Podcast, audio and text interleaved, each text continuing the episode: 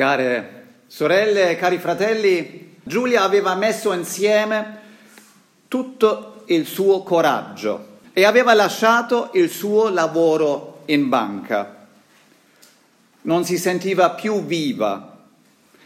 Aveva l'impressione di sopravvivere anziché vivere davvero.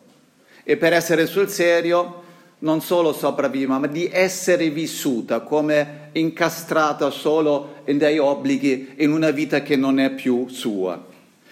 E nel corso degli anni aveva risparmiato abbastanza per sparcare il lunario per un po'. Ora doveva fare altro, aveva altre priorità nella vita ed era anche disponibile e pronta a pagare un prezzo per questo.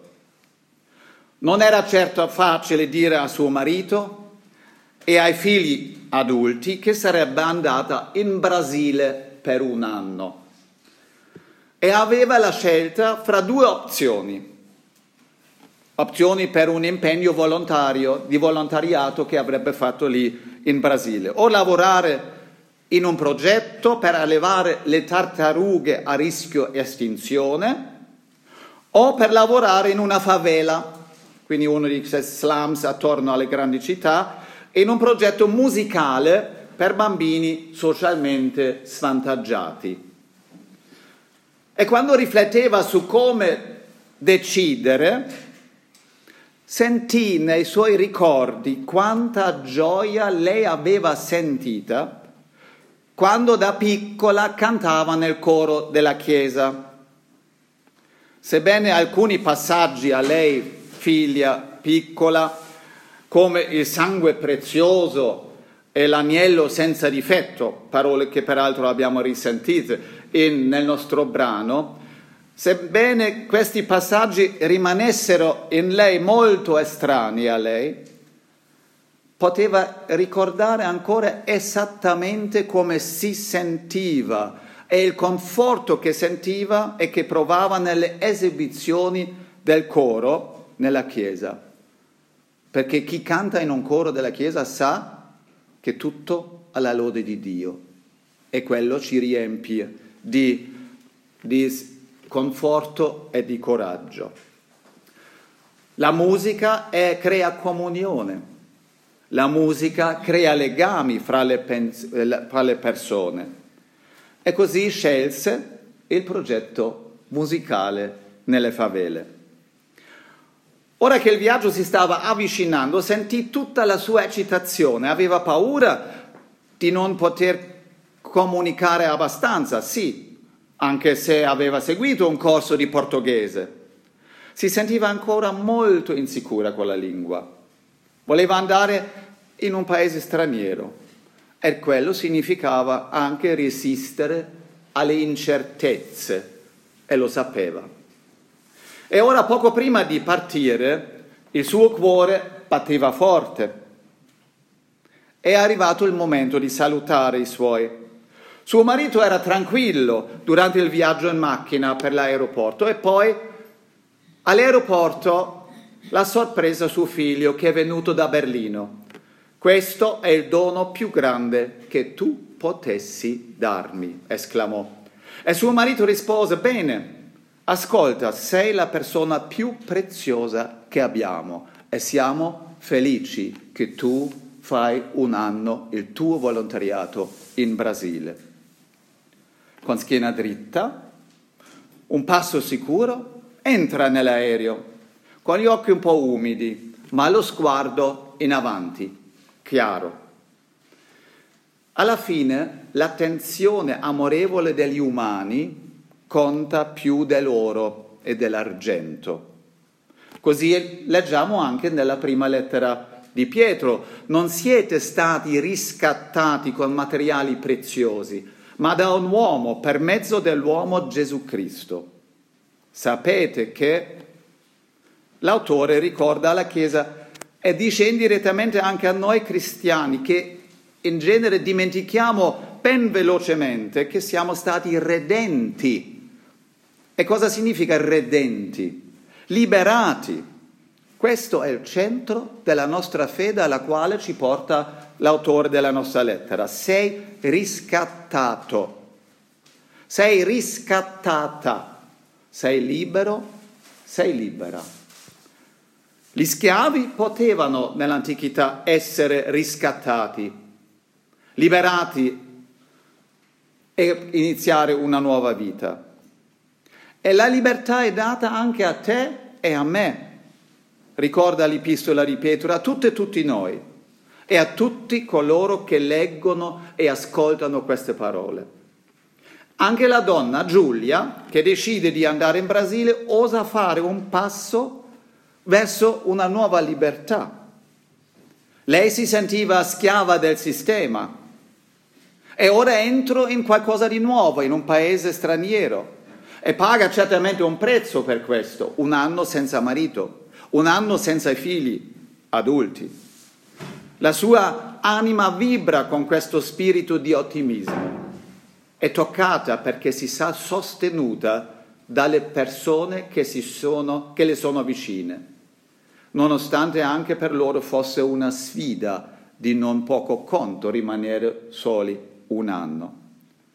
Però con questo amore alle spalle lei può guardare avanti, ed è questo il tema di questa domenica. L'abbiamo sentito già tre volte questo versetto tema oggi. Nessuno che abbia messo la mano all'aratro e poi volga lo sguardo indietro è adatto per il regno di Dio. E così lei si mette in viaggio verso l'ignoto per vivere in una favela. Là vivono delle persone emarginate e Gesù è sempre di nuovo andato alle persone che vivono ai margini, persone che soffrono, persone che soffrono di oppressione, il cui pane quotidiano è l'arbitrarietà e sono le rappresaglie di chi sta sopra. E queste persone conoscono la paura di essere massacrate come un agnello innocente. Quindi loro non vedono niente di strano nella formulazione dell'agnello, nelle parole dell'agnello puro che a noi europei talvolta suonano strane. Le persone ai margini non chiedono la domanda che si è fatta a Lutero: come posso ottenere un Dio misericordioso? Le parole ai margini chiedono come Dio mi libera dal male che mi fanno le persone. Sentono che Gesù diventa solidale con le persone che non vedono più una via di uscita. E loro si sentono, anche nella parola agnello puro, si sentono portati avanti, perché talvolta sono loro ad andare al macello. Gesù nelle immagini dell'agnello diventa un Gesù solidale con loro, e queste persone si sentono in comunione con Gesù. Il nostro tempo invece conosce altri simboli e altre immagini, non di speranza, immagini che non hanno niente a che fare con l'immagine dell'agnello. In Europa, nostro vecchio continente, i paesi si sono armati e si stanno armando per dimostrare la loro forza e difendere quanto pensano di dover difendere. Si investono centinaia di miliardi di euro in armamenti. C'è un vento freddo che acceca le persone, che contrasta con quanto scrive il nostro testo. Anche nella nostra vita quotidiana preferiamo talvolta usare oro e argento per mostrare la nostra forza al mondo esterno. Lo sperimentiamo in tanti contesti della nostra vita. Chi perde la propria forza non ha nulla da sperare. L'immagine dell'agnello invece rappresenta una forza molto diversa. Sta per la forza di rimanere fedele a se stessi, indipendentemente dal mainstream, da quello che dicono gli altri, per la forza di condividere il dolore è di dare un altro, un'altra prospettiva, una prospettiva di speranza. Ed essere sulla strada per un nuovo mondo significa, lo dice Pietro, essere santi in tutta la nostra condotta. Qui si trova un alto valore che ti rende libero, libera e forte. Sei riscattato, riscattata, devi giocare non più te stessa, non devi più fare i giochi di sempre, in cui si tratta solo di girare sempre attorno a se stessi e vivere per se stessi. L'autore lo sa, e anche la donna nel racconto, la Giulia, lo sente, non vuole giocare e parte perciò per un paese sconosciuto. Nel nostro modo di vivere, anche noi cristiani e crea- cristiane, ci troviamo di fronte allo sconosciuto. E questo sconosciuto, si, nel andare verso lo sconosciuto, ci serve la parola siate santi. Sembra un invito, ma in fondo è in prima linea l'Evangelo, una buona notizia. Voi siete santi perché avete Dio al vostro fianco, perché santo, kadosh, in ebraico significa separato, separato dal mondo e preparato per Dio. Quindi siate santi, inizia, eh, inizialmente un invito evangelico e poi un invito ad essere, a mostrare al mondo che veramente siamo santi. Ciò significa che noi abbiamo altre coordinate per la nostra vita, che non giochiamo il gioco del mondo. E così possiamo essere più coraggiosi come cristiani o come cristiane, più liberi, senza dover sempre guardare ma che cosa dicono gli altri su di me. Perché non dimentichiamo, una persona che vuole sempre fare quello che pensano che debbano fare perché gli altri lo vogliano, mamma mia che frase, eh, eh, quelle persone non sono se stesse. Cristo ci libera ad essere noi stessi e a camminare in santità affinché possiamo essere testimoni di una vita che non è una vita dettata dall'opinione di altri. Siate santi perché io sono santo. Siamo santi perché apparteniamo a Dio. Con questo amore alle nostre spalle possiamo anche partire, anche come Chiesa, osare di sbagliare, esprimerci, rivolgerci con amore alle persone, non per adattarci al mondo, non per argento e oro, ma perché possiamo attingere all'amore del nostro Dio. Ovunque in questi tempi abbiamo bisogno di cambiamento, niente può rimanere com'era.